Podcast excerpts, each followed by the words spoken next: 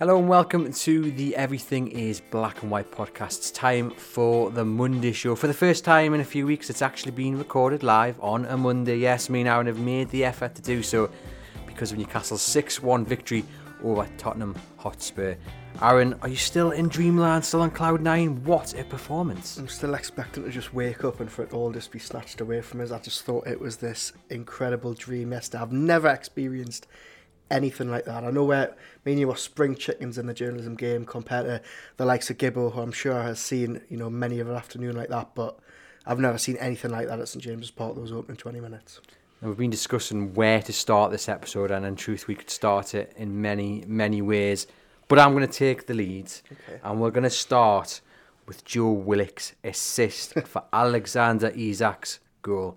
Honestly, lads and lasses watching this, I've already watched it numerous of times today. What an assist! People are saying assist of the season, assist of the decade. if the Premier League, uh, as far as I'm aware, don't have an assist of the season competition, but they need to create an award solely for that goal. I mean, will he ever hit a ball first time as well as he hit that yesterday? Honestly, and the finish to match as well. I think it wouldn't have been forgotten about, but it certainly wouldn't have been given the plaudits it's been given if Isak hadn't finished it off.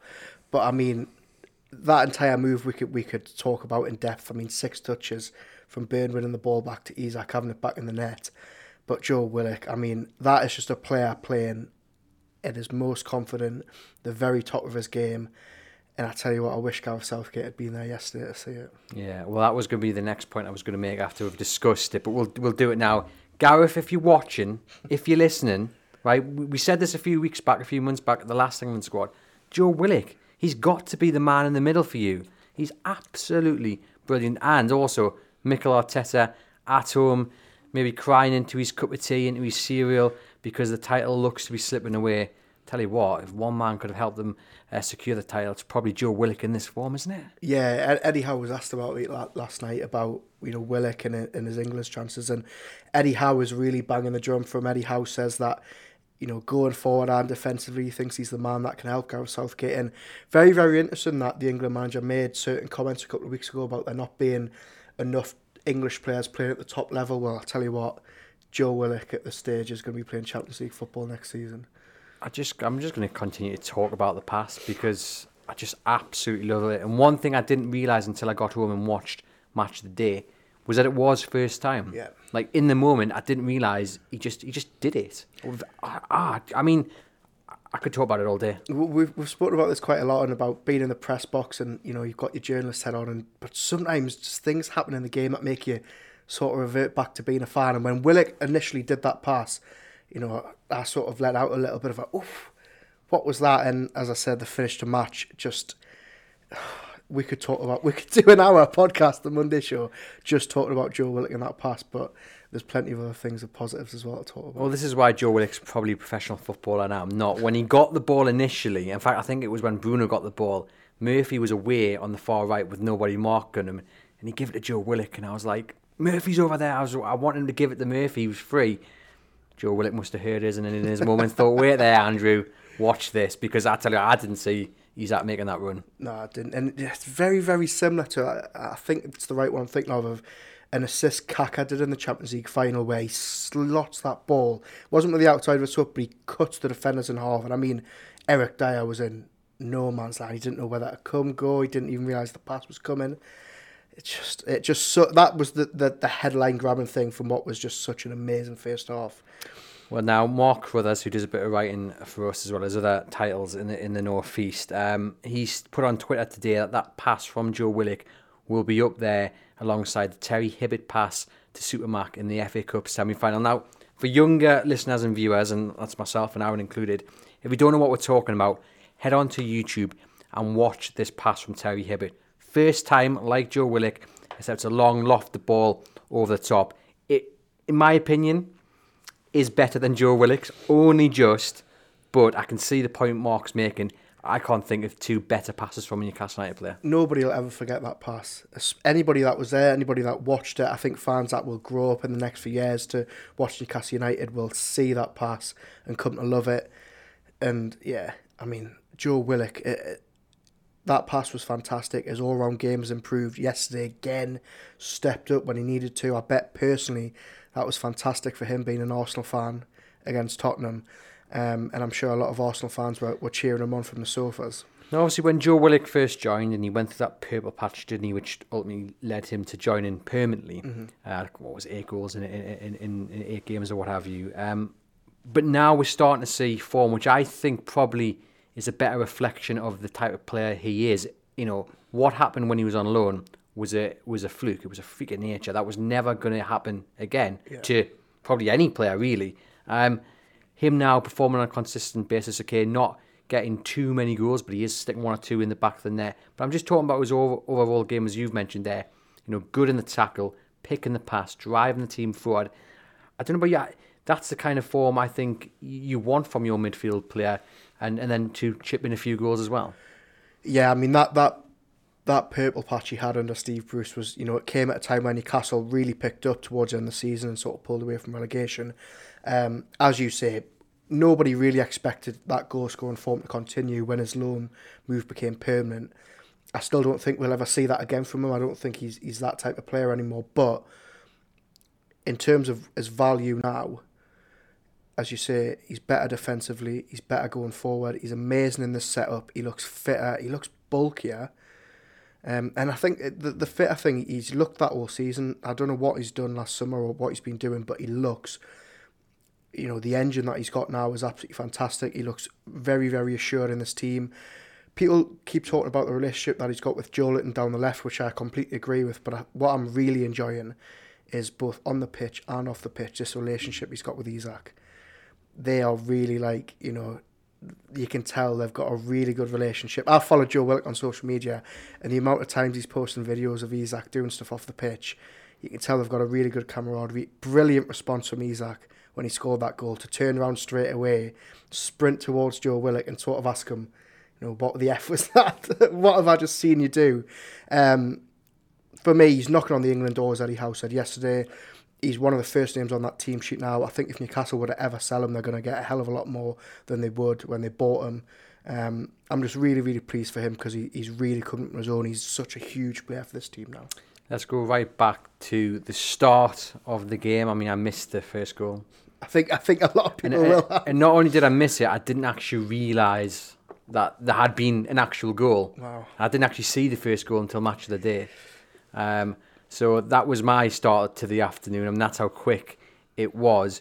Jacob Murphy, though, right place, right time, and all about Newcastle as well, pressing really high and forcing Spurs, you know, back. Because if you watch the build up to that goal, take take away the Joelinton run, it's not, you know, the ball doesn't want to drop for anybody. It's a bit like hot potato. Yeah. And yet they still managed to get it into the box and Joelinton goes on one of those runs. And just great to see Murphy with the composure and, and for to go in, you know, you need a bit of luck. You know, some might say the Murphy of old, he's, he's skewing that over the bar he's hitting the woodwork, but he gets in the back of the net and it set the tone for what was to come yeah, the, as you say, the tone was set so early on, obviously with with them scoring the first minute. But even before that, there was, the, you know, as you say, the ball's bouncing around the midfield. Joe Willock does really well. I think he dispossesses Højbjerg in about thirty seconds in, and you think straight away, okay, they're up for this. They're putting them under pressure. Joelinton, really, really, you know, confident in his ability now in front of goal, where he's driving at that. You know, a couple of seasons ago, we wouldn't have seen that sort of that confidence from him. And Jacob Murphy, you know, everybody's talked about how well he's been playing, how well he's done to get back in the team, but you know, he's never really looked like scoring the last couple of weeks. He's been, you know, the provider. Really important for him personally to get that goal. I thought his reaction time was brilliant. I mean, Spurs were. I mean, we'll talk in deep, you know, depth about how abject Spurs were, but that set the tone from the first minute. First to every second ball. Um, loved his first celebration as much as I loved his third celebration. Um, but yeah, really, really pleased for him on a personal level to you know to be the one that set the tone yesterday. Yeah, definitely, and um, importance for Jacob Murphy because in recent weeks he's been the one that's been sacrificed, hasn't he? He's, he's often the one that goes goes off, and you, you wonder with Miggy back and, and St Maximin back with the next couple of weeks, we, we suspect whether he'd be the one under threat. But you know he's been involved in every single Premier League game this season. Eddie Howe likes and trusts him and he's gone to him probably and gone, well, look, you know, this is your chance to prove yourself. We're, we're missing, on paper, our two first choice wingers. Go out and prove to me that you can be that number one. And what a way to do it. And that second goal, I mean, we're, we're talking about confidence. Mm-hmm. And yesterday, everybody was on that wave of confidence. Whatever, for whatever reason, didn't happen against Villa. They were down the dumps. We had a bad day at the office. But yesterday, everything came from confidence. Joelinton running in the box and having a pop, confidence. Uh, so, uh, Joe Witt with a pass, with the assist, confidence. Joelinton's effort, confidence. It's Yeah. all about them being confident enough just to take a shot. And if you miss, you miss. But just feeling confident enough that something good's going to come of it. And I think it's epitomised in the way Jacob Murphy scored his second goal because for him just to hit that, I mean, it, shades of Alan Shearer's goal against Chelsea at the other end when he turned Desailly and the way the keeper couldn't move and it ricocheted in the back of the net. Lovely. I think the Murphy of old might have had a pop at that, but it, it wasn't flying at the corner. And it'd be interesting to know whether he would have had that shot if he hadn't scored the first goal, because I think maybe his, as you say, his confidence levels would have risen. Very, very easy to forget, by the way, that a couple of a couple of days ago, there was quite a few Newcastle fans saying it's time for Miggy to come back in. Dan Burn was a question. Does Dan Burn start? There was another question about whether it's time to bring Miggy back in, who's fit. But uh, you know, everybody knows that the competition for places now is huge. Every game you could be out the team. Jacob Murphy certainly won't be out the team for Everton, you'd imagine, because, as you say, that they're stepping up when they need to, and he's done it again, as Dan Burn did yesterday as well. Yeah, we'll get on to Dan Burn because I was mightily impressed with Dan Burn. And I just want to talk about Julent. Uh, Ju- uh, there's so many players to talk about. I don't know so where. I don't even know where I'm gonna gonna end. To be honest, I want to talk about Jacob Murphy's facial expressions because let me because every time Newcastle United win, the first person I go to look for is Jacob Murphy. Because as a Newcastle United fan myself, he's living out the dream, isn't he? He's doing what we all wanted to do as uh, as young adults, and he's he is living the dream, and it's it's it's. I'm very happy for him. Um, and I always look for the way he, he's celebrating in the dressing room. But to see that on the pitch, I mean, the second one was, I think, genuinely uh, just a, an expression of, of shock. And then Yeah. if you look around the terraces for the next 10 minutes, after the, the third and the fourth goal, fifth goal go in, everyone's like that. They're like, oh my goodness, what on earth has happened? But yeah, his facial expressions, let's just go into depth about them. he's slowly becoming the you know the, the king of memes. I think is what the kids would call it. I mean, he's he had that wave at Southampton where he waved uh, Caleta-Car off. He had the time wasting pose. Um, you know, he did the. There was a manager. I can't remember who the manager was. Was Marco Silva who was fuming at St James's Park, and Murphy was looking at him. And then you add this one to the you know the the show reel on on Sunday. I mean, I certainly was looking like Jacob Murphy after he scored that se- second goal. I couldn't believe that he'd actually taken the shot on and that it actually went in. I couldn't believe that it was 3 0 after nine minutes. You know, I needed to lie down at that point. Um, but as you say, you know, we're both Newcastle United fans as well as journalists, and to see him, boyhood Newcastle fan, have a really tough start at this football club, written off by so many, probably us included as well. I, I'll, I'll hold my hands up and say I thought that his time was going to come to an end. I thought he'd be one of the first out. We even had that bet, which feels like that feels like years ago. I, I, I'm- I'm disappointed I didn't make it a running bet. I'm I'm so glad that it wasn't a weekly Nando's because I think I'd be I think I'd be in my overdraft if that was the case. But um, look, just fantastic for him. As I say, I think he keeps his spot Thursday. I think even now, now we've got to talk about the summer. If he can continue this between now and the end of the season, when we're suddenly not talking about you know Jacob Murphy leaving and going, we're talking about right. Well, can he be a decent squad player if they improve in the in that position? Um, yeah, I'm delighted for him, and, and yeah, I'm, I'm not surprised that he was shocked after that goal yesterday. And a really good relationship on the pitch as well with, with Kieran Trippier, hasn't he? And then, you know, when Miggy goes out of the team, you- you're wondering, can, I suppose it's the trio, isn't it? Because it's usually Trippier, Bruno, and Miggy, and you're wondering, well, whoever's going to come in and replace Miggy, do they make the same kind of runs? And they do, and uh, Murphy has done. And yesterday we were seeing that where Trippier would be going down, down the overlapping, and, and Murphy would be feeding into him. And what I also love about Jacob Murphy is that he just wants to get the ball into the box. He's not afraid to put a cross into the box, and you know more often than not he'll get it in, and it'll cause a bit of chaos. And I think when Newcastle were really struggling uh, during that bad spell this season, they were lacking someone who just wanted to say, "Do you know what? I'm going to put it in, put it in the mixer, as they're saying, and see what happens." And but in Jacob Murphy, they've got that. that was what we were all talking about a couple of couple of weeks and months ago when he first got brought back into the team. It was actually on the back of that cup final performance where he came off the bench and he was the only one that really looked like putting the ball in, and that you know was the catalyst for what has now become a really assured performer in this team. I think you mentioned there the sort of trio that they've got down the right. I think you can now put Longstaff in that mix. I think they've got four or five players now that fit that role down the right really well, and the interplay is so lovely. Um, and it just goes back to what we keep saying. Eddie Howe's now got options in each position, um, which must make it really hard for him because I don't, if I'm in his shoes, who on earth do you play? Miggy, who's done nothing wrong hardly all season, out the team. Maxi does well when he comes in, out the team. He's got you know Gordon, who's itching for a start. Willock and Joelinton don't want to give up that spot down the left.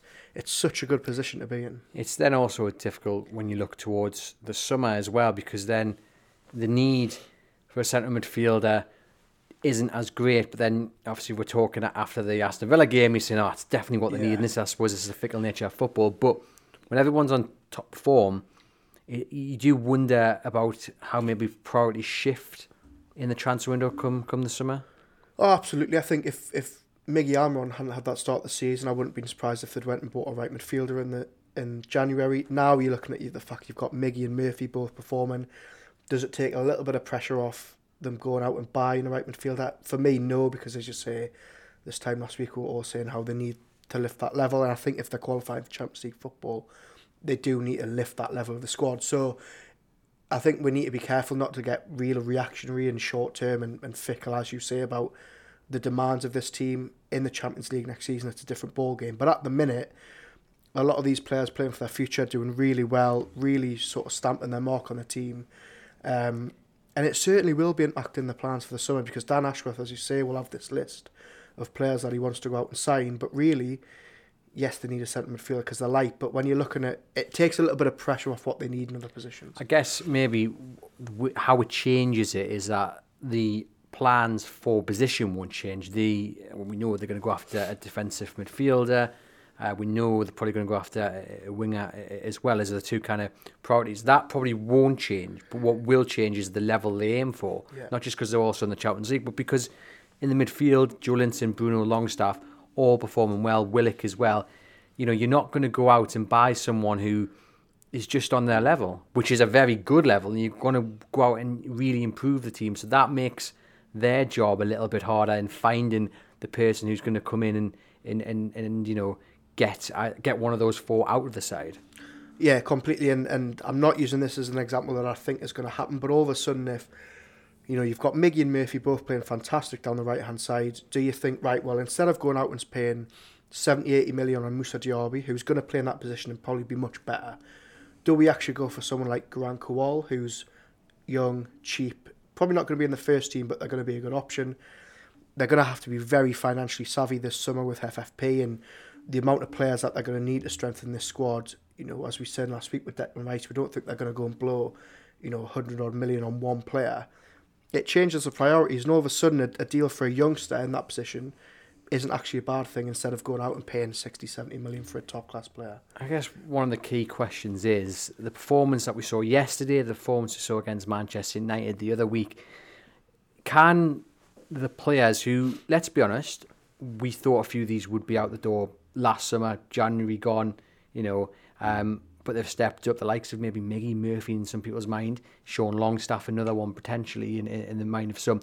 Can these players maintain that into next season? And I guess the fear is is that this is a, a like the, the riding that wave of positivity that's come this season, and next season's really the big task for them to maintain maintain it. Yeah, absolutely, and it's it's it's what we've talked about in the past with Miggy, and you know had a fantastic, um, you know, really really quick out the gate at the start of the season, but all of a sudden after Christmas dropped off of it. It's happened to other players in other positions, and I think you know we always go back to it about Maxi. We need that consistency. That is, I think the players have saved themselves in some respects in the short term. Long term future as this club grows at such a you know quick rate, that might change, but they've certainly done themselves no harm in the short term. Roger says to improve the squad, we have to buy. Uh, difficult yet with the Champions League on the horizon, but we simply have to. And a lot of people as well saying, or giving us you know numbers that they would like to to see. Darren says we need four quality uh, players bringing in this summer. It's certainly going to be interesting to see who they do bring in. Obviously, we know that they're working off a, a few lists and, and they won't really make any moves until they know exactly where they are playing next season in terms of European competitions.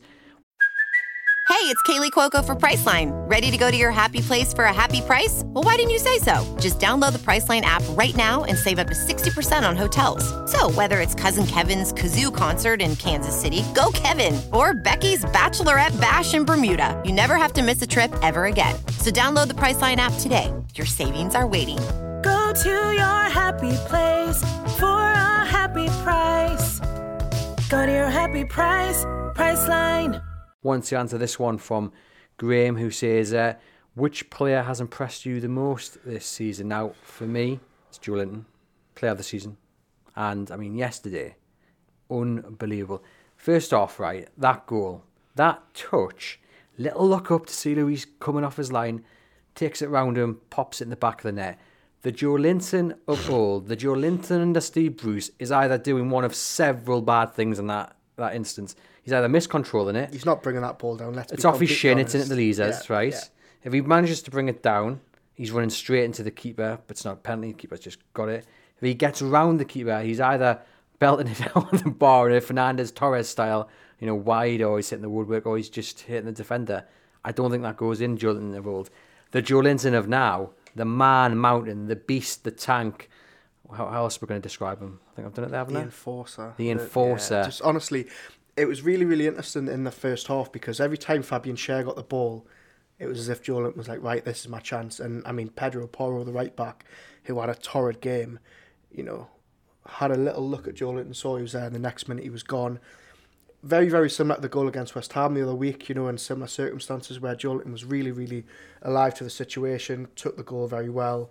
Um, we're just seeing a different animal. And as you say, 30 seconds into that game, driving at the Spurs players, cutting inside, taking on three, having a go, set the tone completely. As we say every week, another 8 or 9 out of 10 from them. So, uh, to, Yeah. answer, to answer the question, I can't really say no, it's not Joelinton.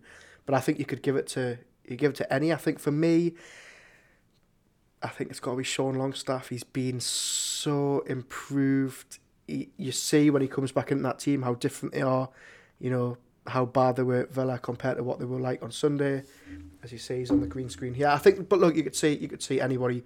Fabian Schär's been really good. Dan Burnett left back's been really good. It, you know the possibilities are endless.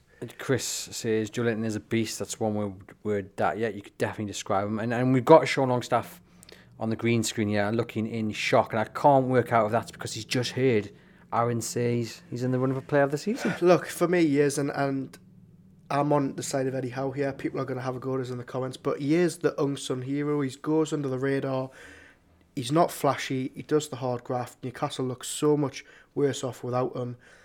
And I think personally, he has improved so much in his game that he's got to be a contender. But I think he's in contention with eight other players. I think we could realistically sit here and debate about Willock being player of the season, Joelinton, for me, Longstaff. Well, just jump in. I'm not saying you're not. He's not up there in the nominations. I'm just saying, you know, a few weeks ago there was a lot of talk that Scott McTominay could be coming in to replace him, and that his future was looking a little bit. I mean, me myself, when everyone was fit, I was saying, well, I think his plays is the most under threat. Obviously, against Villa, they played without him partly because of tonsillitis, um, and they suffered without him. And I think it reaffirmed actually that I was wrong in my judgment. He is what Newcastle United need. Again, yesterday, actually, if I say to you, pinpoint one thing he did, I would struggle, but that's not necessarily a bad thing. No, it it's reaffirms the fact that he's one of those players that goes under the radar, doesn't get the headlines. Eddie Howe has it spot on when he says about him that you don't actually realise the importance that he carries to this team. His performances don't get the credit they deserve. And yes, he didn't do a amazing 40 yard pass yesterday like Fabian Schär that, you know, people are going to remember. He didn't do a Joe Willock outside the boot, you know, ball. But that team looks so more secure with him in it. They look a lot more balanced. As I say, he's got fantastic relationship with the players on the right hand side of the pitch, and I just think for me, he's been he's been absolutely fantastic this season. So, but yeah, I think he, he's one of you know eight or nine you could choose from. So no Scott McTominay this this summer. Um, I don't think so. I don't know if I was ever really banging the drum for him, to be honest. Oh, what? Excuse me? Someone needs to go in the archives and look that one out. uh, Roger says across the whole season, it has to be Joelinton. After he came on board last season, his transformation began with a plump. Uh, now, for now, well, now for longer, he's amazing. I guess we have to say thank you to Ciaran Clark for getting sent off against Norwich. For that, uh, we've got Gordon saying Nick Pope's first touch has been most improved. I'm not sure. I slightly. I don't think it has. He still makes us slightly nervous. Uh, Nick Pope when he's coming out to get the ball. Uh, Chris says, "Could Murphy get most improved player? Couldn't get in the West Brom's team. Went out on loan. It's interesting that one. Um, Yeah. Like you say, there's, there's so many good name. You know, Miguel Almiron, Fabian Schär, Nick, Pope, Nick Pope, Pope, Nick Pope. best defence in the league. Oh, player this season. Oh, sorry, sorry, we're we getting talking about confused. most improved? Sorry, yeah, um, sorry, yeah. sorry. Yeah, most improved. Yeah, I mean not Nick Pope, but yeah, Miggy, Murphy, Willock, Joelinton, Longstaff, Burn. Anyone else want to talk about? I don't the know. whole team. I mean, I say, I mean, Eddie it's- Howe. Eddie Howe, no. yeah, it's going to be interesting to see, yeah, you know, the, the various teams of the season when they, they come out, aren't they? Because Newcastle arguably could have three or four. But yes, Joelinton, fantastic to see him get that goal. And it, it must be terrifying when you hear him coming chasing after you, especially when you're in the mood Spurs were in. You know, they just couldn't handle him. Yeah, I think that one of the best parts of yesterday for me was just whenever the camera just cut to the Spurs players. And I mean, they looked shell shocked after 2 0 after six minutes. Never mind when it was five after 20. They just looked like, you know, every single one of them wanted the ground to swallow them up. Yeah, not a good performance from Spurs, but you know, let's take nothing away from Newcastle. They were absolutely brilliant. Um, Isak's second goal again, it comes from just kind of just forcing Spurs back, and in a lovely finish. Longstaff plays the ball into him, um, gets the assist obviously, and then it's it's a lovely finish, a real striker's goal. And it was funny. Um, the Wolves game at St James's Park, I was talking to someone who, who knows a little bit about football and, and been in the game a long time and said, Oh, Newcastle in the summer, they need a striker. Like Isak's not, he can't score goals. So he gets a goal there against Wolves, didn't he? I think since then, something like seven and seven. Um, you know, he's proven a lot. Well, I don't know how many doubters there were. I don't think there were that many. I think there was maybe just that one bloke you were There- there- well, do you know what? There was a tweet. Um, there's a tweet that jumped up on, on, on Twitter yesterday about someone saying, you know, he's not worth the money. He's not a, a top top eight kind of uh, player. But you know, if anyone watching him says he definitely, definitely is. I've just, I feel like I just don't have the words to say how much I love him already. I just think he's everything you want in a striker. He's agile, he's quick, he does the defensive work. Brilliant moment yesterday in the second half where he, he carried the ball into sort of a you know a dead end. He lost it, he slipped straight back on his feet and won it. The way he took his first goal, absolutely fantastic. The way he took his second goal, even better. He's just, I think, I don't want to get ahead of myself, but I'm going to because I just think, I think in a couple of years' time, he could generally be one of the best strikers we've ever seen at Newcastle United. Here he is. Here he is. Uh, do you know what? It's at times like this where I wish I had a, a little bell I could play in the background because I knew as soon as we started talking about Alexander I set my Isak, to it, and then yeah, Sam Milner of Newcastle Fans TV. This is how they get advertised. He pops up every week talking about uh, Isak or you know having a dig at you about uh, Scott McTominay. But yeah, Sam Milner says, "Did I ever tell you Isak is the real deal?" You did, you did. I'm sure you're now not the only grown adult man with pictures and posters of Alexander Isak on your bedroom wall, Sam. Um, he is the real deal. And. I want to know what you think about his arrogance because he's got. We, we talk about this team having um, spiky characters, you know, who are in the ear of the opposition, who will give them a little shove when the referee's not watching. Um, Isak is that. And yesterday, we saw when he was celebrating, like, you know, he can't believe it, and the way he's walking to the camera. We saw it against West Ham when he just stood. And I think opposition fans will say that is so arrogant, but I tell you what, I bloody love it. I love it as well. I think that reaction to the, the fifth goal was pretty much everyone's reaction. It was what on earth is going on here? As we've already touched on, brilliant reaction to his first goal as well, where he sort of ran over Willock and said, "What the f was that?" As if he couldn't believe it. Um, he's just, as I say, as we've said with Murphy and Willock, he looks, you know, I mean, I can't say that I watched him too much at Dortmund or Sociedad or any of his other clubs, but he's got to be enjoying the most confident spell. He's in the best league of the world. He's overcame very, very untimely injury issues at the start of the season, and he's already among the top scorers for this team. He's just imagine what he's going to be like a proper pre-season under his belt, a full season in the Premier League, a full season with Eddie Howe. He's yeah, he is he is the real deal. Roger says forwards need that arrogance. They certainly do. Mr. Alan Shearer had a bit about him, didn't he? Um, let's talk about then the last goal Newcastle United scored. I'm just checking in my head that is right, isn't it? Yeah, we've talked Yeah. about five. We want the sixth now. Yeah. Don't think we'll ever say that again, will we? Well, knowing this Newcastle team will probably say it Thursday night, but Yeah, fingers crossed there. Hopefully Newcastle do uh, give Everton a thumping. But yeah, Callum Wilson. Now, it's in, I would like to. I mean, I'd be honest. I don't listen to the podcast he does with Mc- Mc- Michael Tony. I'm sure it's a wonderful podcast, and maybe he's talked about it on there. But I would like to know his kind of mindset because he's he's wearing that number nine shirt.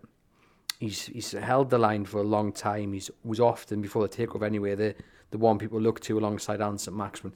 Now things are improving. Now he's got a striker alongside him every day in training who's pushing him, pushing him, and is first choice. I know Wilson started, you know, it's been, but he is first choice, Isak. And I would like to know the mindset of Callum Wilson and what he's thinking about his future, what he thinks about being effectively second choice. I know Eddie Howe probably won't use that term phrase, but be interested to know what Wilson thinks about it. And I tell you what, all he can do is take his opportunities, and he is doing that when he's presented with them.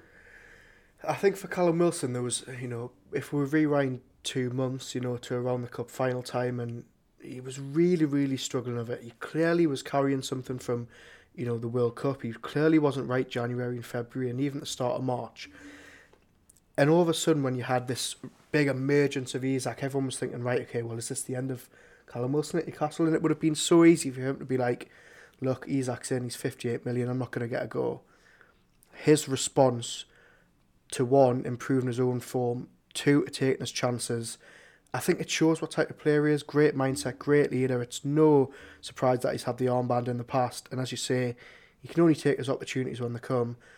And you can't really do much better than scoring with your first touch a minute after coming on. So it's really, really good. That should, touch wood, anything happen to Alexander Isak. We've now got Callum Wilson back, fit and firing, and clearly, you know, back to his, you know, the sort of the Wilson we saw before the World Cup. Yeah, there were a couple of nice moments when I, I'm not even going to try and guess what goal it was when he when I saw Wilson celebrating in the in the dugout, but he was like every other uh, uh, lass and, and guy on the uh, on the terraces, just absolutely loving it. And then at the end as well, him and Isak had a nice moment together, you know, arm around the shoulder and just having a good a good smile and chat about things. So obviously they get on really well. And it, again, you know, it just must be music to Eddie Howe's ears to have two strikers that, when fit, at the top of the game, you know, they're up there with the very best in the Premier League. Absolutely, and I mean it's as you say, Isak is, of course number one, and he's the first choice go to. But the fact that they've now got two, and as you say, Eddie Howe can change it and chop it, and actually the team isn't getting weakened when Callum Wilson replaces Isak in the second half or at the end of games, or even at the you know in a starting lineup. So this is what we want. This is what we'll see more going forward when Newcastle start to sign better players, and all of a sudden that bench becomes you know full of top quality, which we've already seen it happen the last couple of months. Um, but I think, as I said, it shows the type of player that Callum Wilson is. The fact that he's, you know, he's taken he's that coming in his stride and and he's you know reacted to it. It was a good goal as well from Callum Wilson. A real poacher's goal, you know, Miggy into the box, and then it ends at Wilson's feet who puts it home uh, first time. I thought it was really good to see um, not just those two have come off the bench, Miggy and um, Wilson, but obviously Javi Manquillo, Anthony Gordon as well, Jamal Lascelles. I thought everyone that came off the bench put in a good shift. Yeah, they did. I think um, you know nobody's done themselves any harm. I think, as we say, Eddie Howe's got a lot of options now. Gordon knocking on the door, Elliot Anderson, who we haven't really seen the last couple of weeks, will still be itching for that chance.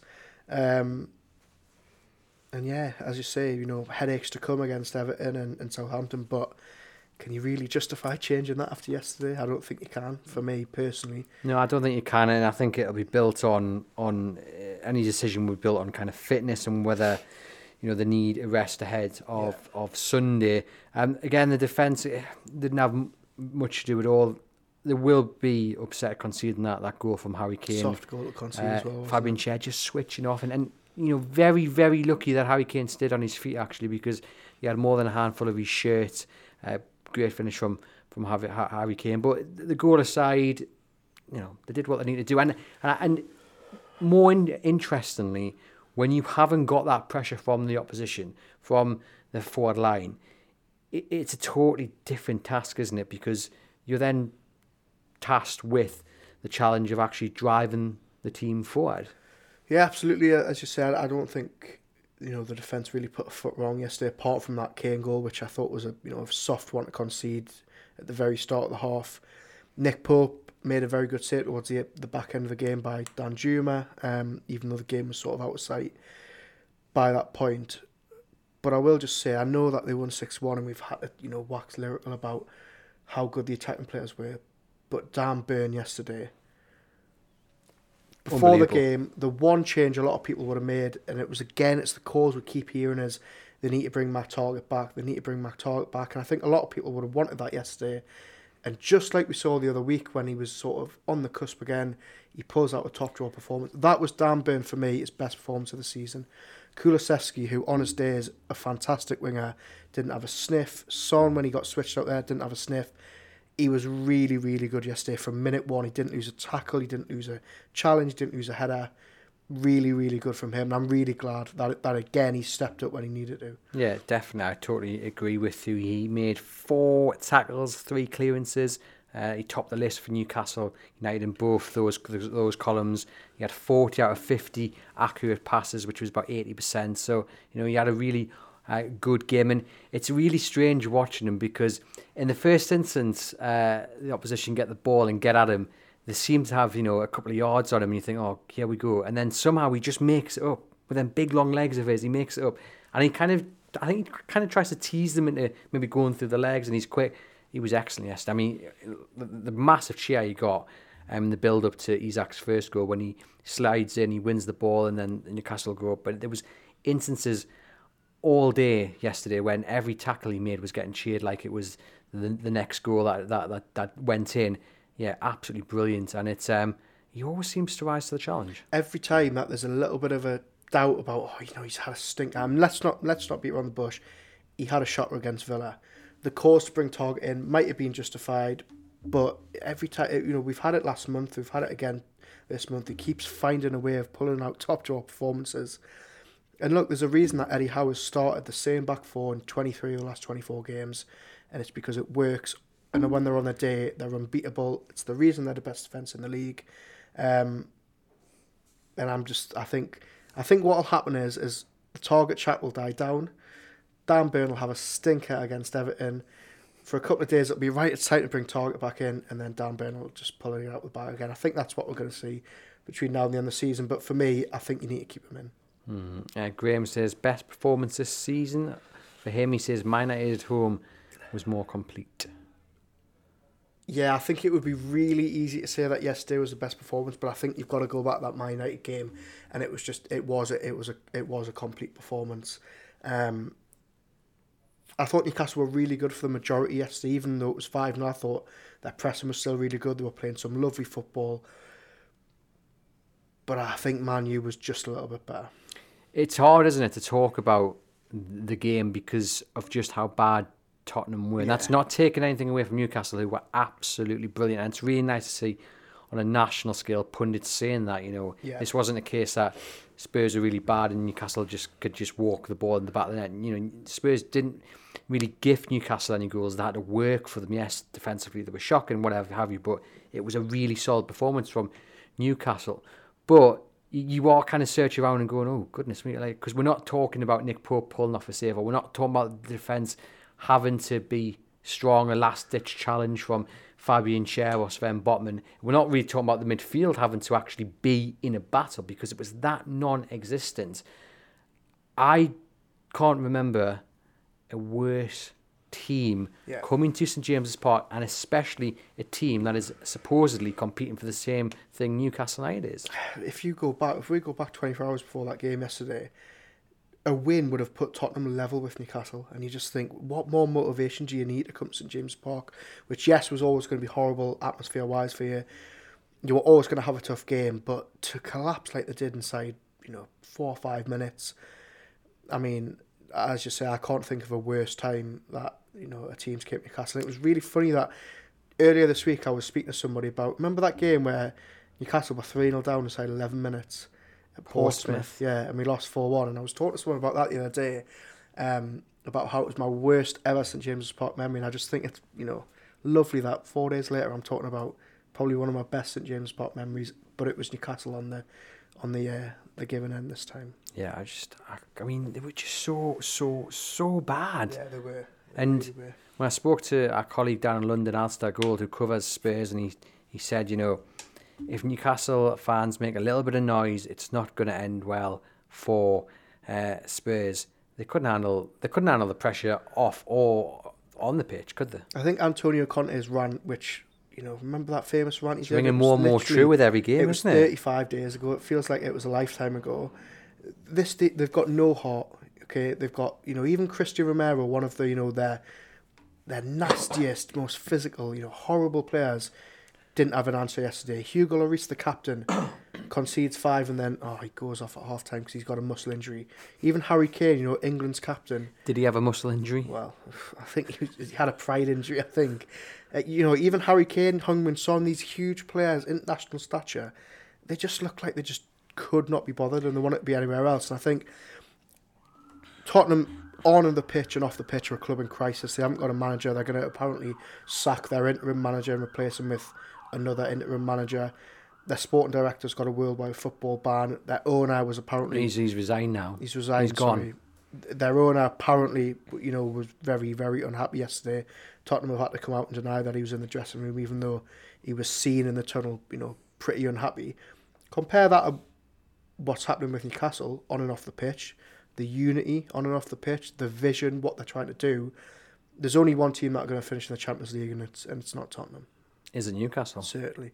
There we go. On Absolutely. on record on the 24th of April. So fingers crossed you're right. Um, my, my wife did text us at half time yesterday. I, unbelievably, for the first time in many years, I, I, I got signal. It's in James's Park. I don't know what was going on. I don't know what was going on. And, I, and she said, uh, you can use this for free in your podcast. So she said, do you think the alarm will have woken Spurs up? Yay, brilliant. I mean, it, it certainly didn't, did it? It didn't at all.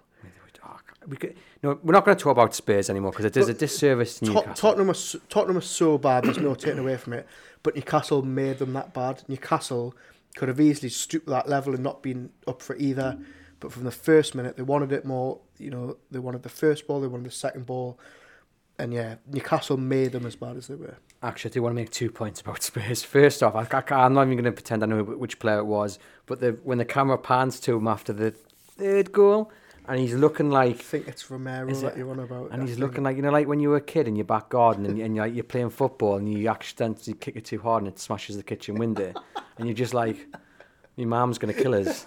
That's what he looked like. Do you know what I mean? he- that's what he was thinking. My mom's going to kill us when I get home like for this performance. Stellini's in it. He's gonna he's gonna knack us, isn't he? I mean, very weird. Uh, I mean, I just can't believe they replaced Conte with Conte Type Two. It just it's just absolutely baffling, and it is actually so nice that it's not Newcastle United on the back pages for the the daft and utterly ridiculous decisions that used to happen at Newcastle United before the takeover. It's now someone else. Mhm, absolutely, and I think not only replacing Conte with his eh, with his right hand man and expecting different results, the one thing that Conte sort of had going for him was that he knew how to play a back five with Spurs. Why on earth Stellini thought St James's Park away in the biggest game of Tottenham season was the time to finally go to four at the back? You know, I don't understand that. What's either. interesting, I was listening to a national phone in the other day, and someone said, "Oh, Spurs need to bring in a winner," and I was thinking, "Were they?" Have they not just sacked him? They've had they've had two two winners in Yeah. when you look on paper and Mourinho and Conte. Anyway, the final point I want to make about Spurs is, you know, it's gone really badly when on what was it twenty five minutes you're bringing on the guy who Spurs fans booed with every touch the weekend before. Yeah, and uh, one thing I will I will say about that Newcastle fans. Uh, at first, I thought it was a, a sarcastic gesture when that poor um, Sarr came off after twenty minutes. Only a young lad, one of his first Premier League starts, and he walked around the length of St James's Park. And Newcastle fans, to their credit, clapped him and said, you know, head up, you know, it happens to us all, and that must have been reassuring for him because, I mean, that poor lad, you're five 0 down after twenty minutes. You hold off. You've got to walk around that that cauldron. It uh, it must have been horrible, but In as you his say, second start as well. thank God it's not Newcastle. You know, for a change. Yeah, and um, that's, to my knowledge, the second fastest time Yeah. a club have scored five goals. Yeah. Yeah, I think only City have bettered that, and that was 18, 19 minutes. I think. Yeah, against Watford, and then they held the record previously as well, which was 24 minutes, something like that. So Newcastle breaking records uh, everywhere you look. I just want to have a. We've got a, a clip from Eddie Howe's press conference, so I'll play that in a moment. But I just want to have a quick note about Anthony Gordon. Obviously, much publicised what happened against Brentford. He's had the opportunity against Villa. It didn't quite happen for him. I thought it was a real big moment when he comes onto the pitch. I was never expecting a bad reception at all, so don't come at me with that. But I just felt when he runs on that pitch and the, especially the Gallowgate corner, the strawberry corner, starts singing his name, Yeah. and then he goes over and takes a corner, and the applause is huge. I think that will be a big moment, more than most realise for Anthony Gordon. Yeah, I think I think he's got the backing of the fans. You can't deny it. Even you know after that thing against Brentford, which was probably blown out of proportion, especially um, given that sort of how and Richie tried to squash it straight away. The one thing I will say is that you know, you, I don't, I don't, you, you can't blame the Villa defeat on Anthony Gordon, and I'm not trying to do that, but I think it doesn't look good for Gordon when the one game he comes in from the start that happens, he gets taken out the team, which I thought was the right decision to bring Longstaff back, and they winning that thing. I think it's it's going to be hard for him now. No doubt he'll get his, his chance in the first team again. He'll be very very up for Thursday night, by the way. Um, but I think it, it I don't think we'll see the best of Anthony Gordon this season. I think he's probably going to have to, you know, settle for you know, little fits and spells in the team. But it's it's very good to see that, that the fans are on his, on his side, definitely. Yeah, John says everyone was willing Gordon to score yesterday. It just isn't happening for him yet. Very close to scoring. The way they moved that ball, I mean, I don't know how many minutes is left on the clock, maybe five or six, but the way they moved the ball for that opportunity. Yeah, very quick counter, wasn't it? From their own box, Gordon to Willock. Will Willock takes it up and sets up Gordon, who just a bit more power, and that's probably in the back of the net, but scary, scary uh, pace on the team. Yeah, definitely. I think Willock, Willock especially, to have that energy as we've touched on earlier at that stage of the game. And as you say, it's, it's just not clicking for Gordon at the minute. I think if that was Joelinton, or that was even, did I say it, Murphy in that position, it's probably a goal. I think there was just a little lack of conviction, but he'll get there. He's young. He's, he's you know, he's, he's got a big price tag. He's only joined a couple of months ago. He'll get his opportunity. And before we hear from Eddie Howe, this question was always going to pop up uh, before the end of the show from Ramoslav's Rana on YouTube. Do we really miss Alan St. Maximin? I have to admit, I was sitting there yesterday thinking, goodness me, could you imagine Maxi up against this lot? He would be having an absolute field day. But It's another one. He always seems to get injured at just the wrong time, doesn't he? And I think we might have just seen that again from him.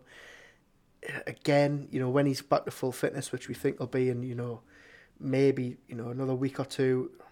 I don't know. It's it's it's hard to see how he walks straight back into this team. But and look, after a six-one win where you score five in twenty-one minutes, we can't sit here and say they missed him. They didn't at all.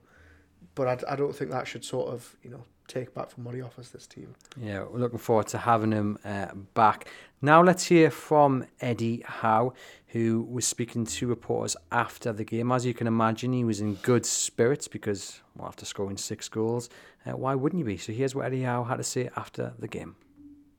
Um, I'm not sure if I have. I can't remember. Which uh, might sound a surprise, but I've got no idea. Um, what goes through your head? It's, it's always about managing the game. I think even at 5 0 after 20 minutes, the game's not done. There's a lot of time to play. I've seen crazy things happen in football. So, with the quality that Tottenham have got in the front areas, we had to keep our composure and um, concentration. I thought we did that. I thought the players deserve a lot of credit for what they, they gave today. It was a top class performance. was it a tactic to go at Scottish from the, I mean, you normally do start fast, but was it a tactic to go them from the off like that because they changed from the usual five at the back to four? Yeah, I don't don't think it's formation dependent. We want to try and start games like that, especially here at home. Um, but it's easier said than done, as I've said before. You know, the first goal probably changes everything, changes the feel. The supporters were magnificent for us. They really got in the game. It was an electric atmosphere, it was an electric performance from us, and we were clinical in front of goal. So everything went our way in that early stage of the game. You, you, you touched on it here, couldn't get your first answer, but um, Gladstone and saw you after about I think it was maybe 15 minutes before the other time, and you and Jason Tindall were still barking orders at, at, at the players. Did you, did you feel there was still like improvement even at that stage? Well, I think you're always in the game, so you always want more. So you- you're never going to sit there and sit back and go, right, lads, everything's great because in football it can turn within seconds. So it's about demanding more and making sure we maintained our high standards from that early start to the game. We always want to try and give a team that is, is wanting to score in any phase of the game. So I mean, we pride ourselves on that, and the players delivered it brilliantly. And obviously across the, the pitch, you had some uh, outstanding contributions. I thought down the left hand side, Willock and Joelinton together with an exchange was as good, certainly as good as we've seen. Yeah, I thought those two players complemented each other really well. I think they've built actually a really good relationship in the last few weeks by dovetailing position, and um, they've got a really good understanding. But I thought all the units functioned today. So whether that's the front line, um, the midfield, the defence in conjunction with them in terms of feeding them the ball, and our relationships on the pitch were, were very good. I think the first thing to say is, can someone get the reporters a mic, please? because we need to hear what they're saying. I'll second that. Yeah. At the end there, he was talking about uh, Joelinton and Willock, the relationship they've got there down the left, uh, which we know is superb. Um, and, and, and just in general, he's talking about not uh, letting the performance drop because, it, again, it's very easy when you haven't got the players, the opposition, pressing you and, and, and, and at your back and what you know wanting just to compete. It's very easy to get complacent. It's very easy to get complacent at, at one, two goals, let alone when you've hit five in the first half.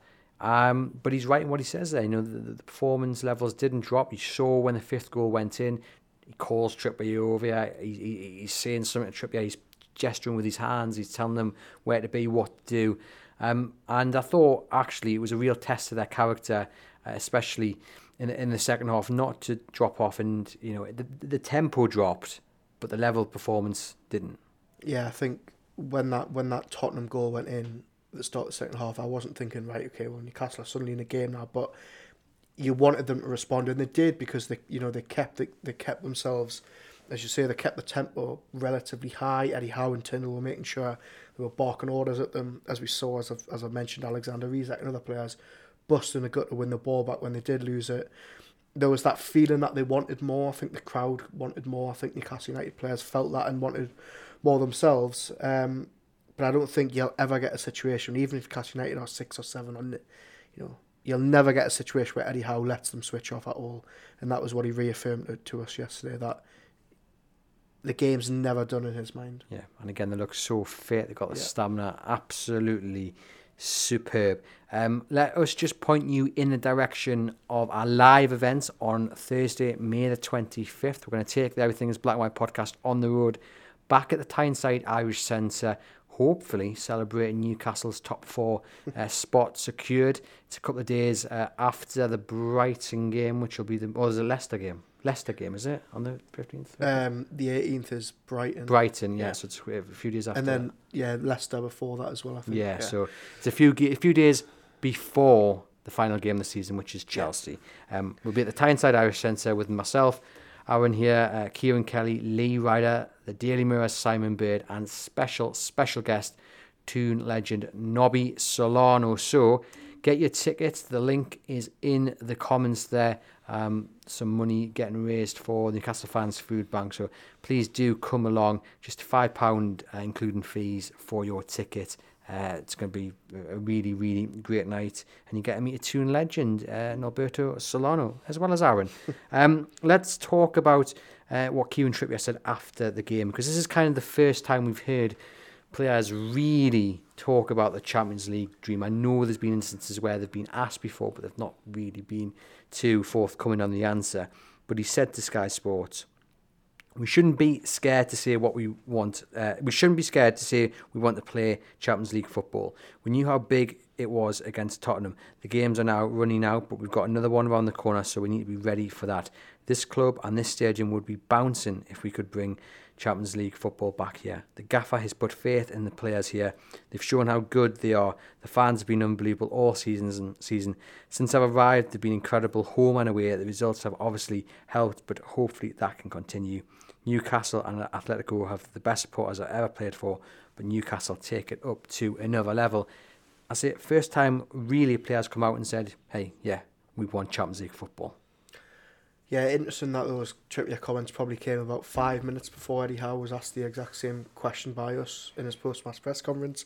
And let me tell you, we got a very different answer. The, the Eddie Howe message was, you can talk about Champions League all you want amongst yourselves and in your headlines and your newspapers, but for me, it's fully focused on Everton. And I think until until Newcastle United are mathematically in the Champions League, Eddie Howe won't admit it. And I think even then, you might say, well, you know what, we, we might we might get deducted points or something. And he just he just he doesn't want to live in anything other than the moment. He doesn't deal in anything but facts. And we all speculate about Champions League, and and you know we were I was talking to some other journalists yesterday. He's the only manager in the league, I think, at this stage of the season, with his club in this position that wouldn't even admit that they're in a European race because he just doesn't want to. He doesn't want to put his name to that. Do you think he lives his life like that as well? Like, you know, when you book a holiday and you keep counting it down, he's like, "No, I'm only focusing on tomorrow." I think he's the type of person that gets to the airport about six hours before flight. he's in the departure gate four hours before. He's making sure. Um, look, he's we can't knock him. You know, as journalists, we want him to give us you know juicy answers and you know, sometimes he doesn't bite, but he's you know, No, he's, a, he's a realist, and we've got to respect him for it because the previous manager would just say what he wanted with no filter, and and it wasn't good for. Well, I was going to go back even further than, than Steve Bruce actually because I absolutely love the fact that Eddie Howe, at least publicly, and I'm sure actually he's doing this, you know, inward as well, is just focusing on what's next and not looking ahead because there are certain managers, Mr. Alan Pardew for one, who would think about what's to come, you know, down the line, not game by game, not even week by week. And I just think it's really important, especially with the you know the, ownership that Newcastle have got that he how does keep his feet on the ground and you know he's doing that the players are doing that it's going to be a test in the summer when they do need to go and uh, buy some you know really good players whether that gets affected but so important that he's he's not getting too big for his boots that he's he's not his ego is not getting inflated by what by the job he's done here he's focusing game by game and he's not thinking too far ahead and I'm I'm all for it Yeah, and I think a lot of Newcastle United fans are as well. He always speaks so well, not just about the club, but about everything that's unfolding. And um, yeah, look, we we can't knock him. We laugh and joke about you know how he doesn't give us much, but he you know, as you say, he's a he's, given, he's given he's given the fans the best season in a generation right exactly. So we can't knock him for anything. And Kieran Trippier there talking about Champions League football. I mean, what were you? Were you four, five? Last time Newcastle won the Um, Champions League. Last time Newcastle were the Champions League, I was seven years old. so- Seven years old. I remember listening to Newcastle get knocked out by Partizan Belgrade on my little radio. Um, so yeah, that's my that's my only sort of recollection of Champions League. I remember Andy Griffin scoring against Juve. Can you? I can remember that Yeah, sitting in the the 'cause you're- Gallowgate. That's because you're a dinosaur. Eesh, the absolute insults getting thrown here. But um, we've got a, a question here from Ramesh again. Uh, um, how many games realistically do you think Newcastle have to win to qualify for the Champions League? Um, where are they now? They're six points clear of Tottenham. With a game in hand, Liverpool and Villa have, have played a game more than them. I don't know. I think I think they need three. How many left? Seven. They need three or four more wins. I think, just to be sure out of seven. But I think they'll get them. I think the run of form they're on, the fixtures they've got, the fact that a lot of their games are at home, which is a huge plus. Uh, for me, I, I, I, I don't want to go anti Eddie Howe here, but I'm, I'm going to say it. I think they get Champions League football. It's gone on record. I'm going to sit on the fence a little bit longer. Oh, beat, splinters. beat beat Everton and beat Southampton. Then uh, then then uh, next week's show I'll, I'll I'll go on. No, I mean they're gonna. it- It'd be a travesty if they didn't. It wouldn't it? be. It would be. Um, so yeah, I mean yesterday, actually yesterday was was a massive result because I wasn't too worried about Spurs. I'm more worried about Liverpool because they've found that form, and I know they've been they have been dreadful by their standards. Liverpool was the one that was. If Newcastle had lost yesterday or even drawn, I still feel they'll finish above Spurs. Yeah. It's Liverpool that worry me now. So And and, and uh, look, I know they've got a big gap, but even the likes of Villa and Brighton won't go down without a fight. Brighton, Brighton, what two games in Brighton hand? have got two games So- in hand over Newcastle, three over um, Spurs. They've got, you know, they've got a lot to play for. So yeah, they need it. They need three or four for me. I got Darren saying maybe four wins and a draw could give us top four from the remaining seven. Aaron says four. Uh, Darren uh, clarifies says 13 points for the next seven. Uh, Aaron agrees. You can see Liverpool winning all their games. And John says, as Aaron uh, reminded us there, Brighton still well in the race. Big paragraph here then from Paul. Absolutely fantastic performance yesterday. Frustrating that the media has per normal a focus on how poorly the opposition played instead of how fantastic we played and stop Spurs from playing. I'm going to argue with Paul. I mean, I'm sure that is happening. Um, but I think as a whole, I think there was a lot of credit for, for Newcastle. I think the Spurs played that badly that, you know, it, the conversation is going to sort of focus on how badly they played because they were dreadful. But as we've said earlier in the show, Newcastle were brilliant and do deserve credit.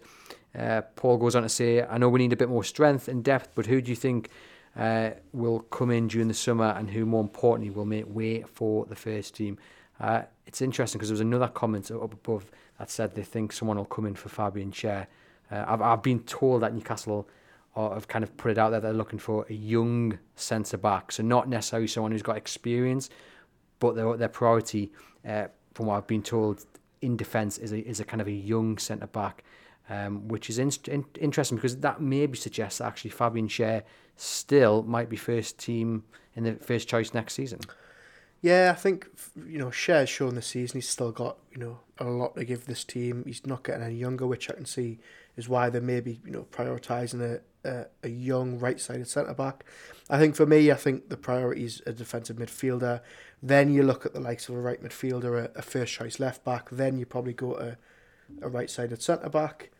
That's probably your your four main ones that you need to you need to improve. And then I think you need to add a little bit more depth to that bench. And I think, you know, Dan Ashworth made it clear that they're to, you know, try and get some really good young players on the books. Um, so, yeah, and then, but look, in terms of two drops out the first year, I'm not sure. But I think this time next season, we're going to be looking at that bench thinking, very, very good. Just uh, on the centre back, there's, there's something going off in the back of my head, and it's probably because of the curse of being a Newcastle United fan for so long that if they don't go out and get an experienced centre back, what does that do for Botman's development? Look, he's going to be a star, no doubt about it. But I do, part of me, it's a very spoiled part of me thinks, oh goodness, could it be a Stephen Taylor moment where you know if Stephen Taylor had played alongside Jonathan Woodgate, you're probably talking about Stephen Taylor, maybe England captain, maybe that's a bit of a stretch. But he ended up against playing alongside some other centre backs that weren't exactly top of the game, and I just think having that experienced centre back would help Botman's development and, and, and maybe not necessarily um, take him to the next level, but maybe speed it up slightly. Yeah, I completely agree, and I think we sort of forget how young Botman is and how much he's still got to grow, especially in this division. Um, but I think Fabian Schär this season, he's you know as we say every week, he's the walking wounded. He gets up every week. Um, I think down the line, undoubtedly, it will be Botman and someone else. But I think in terms of what they need to do this summer, I wouldn't say it's a priority that they need to come in and find a, a Botman partner that's going to walk straight into this team. They'll struggle to find a, a better passer of the ball in defence than, than Fabian Exactly. Schär. Um, John not holding back with what he would like. Can you imagine if we had Jack Grealish down the left? Whew, can you imagine if he'd said that comment about six months ago before him and Miggy buried the hatchet? Um, I mean, yeah, Jack Grealish down the left would be fantastic, but I'm not sure they've got the cash to, to get away from City at the moment. Right, let's just uh, finish the episodes. Let's just reminisce once again about that Joe Willock pass. In fact, you know what? I'm, I've got I've got a tendency to start up fan clubs for exact for no reason whatsoever.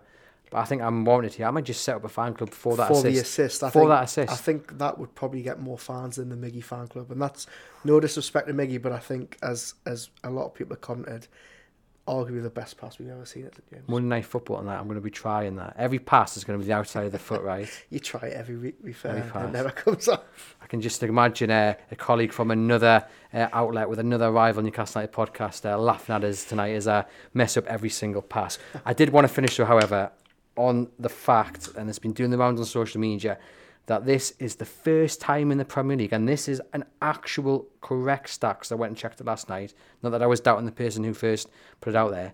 That Newcastle United have had three players on double figures in What, Premier for League a goals. season? Shut up. No, it's hands down because I checked it out. Because I was like, no, you're totally wrong. But do you know what I mean, because you you think Ginola must have scored a boatload, didn't? Yeah, you would have thought you would have thought back in the day when it was like Shearer, Bellamy, Ameobi, or even someone like Dyer chipping in, or even going back to Ba Cisse years with No. That yeah, with uh, Ba and Cisse got the over ten, but no one else was.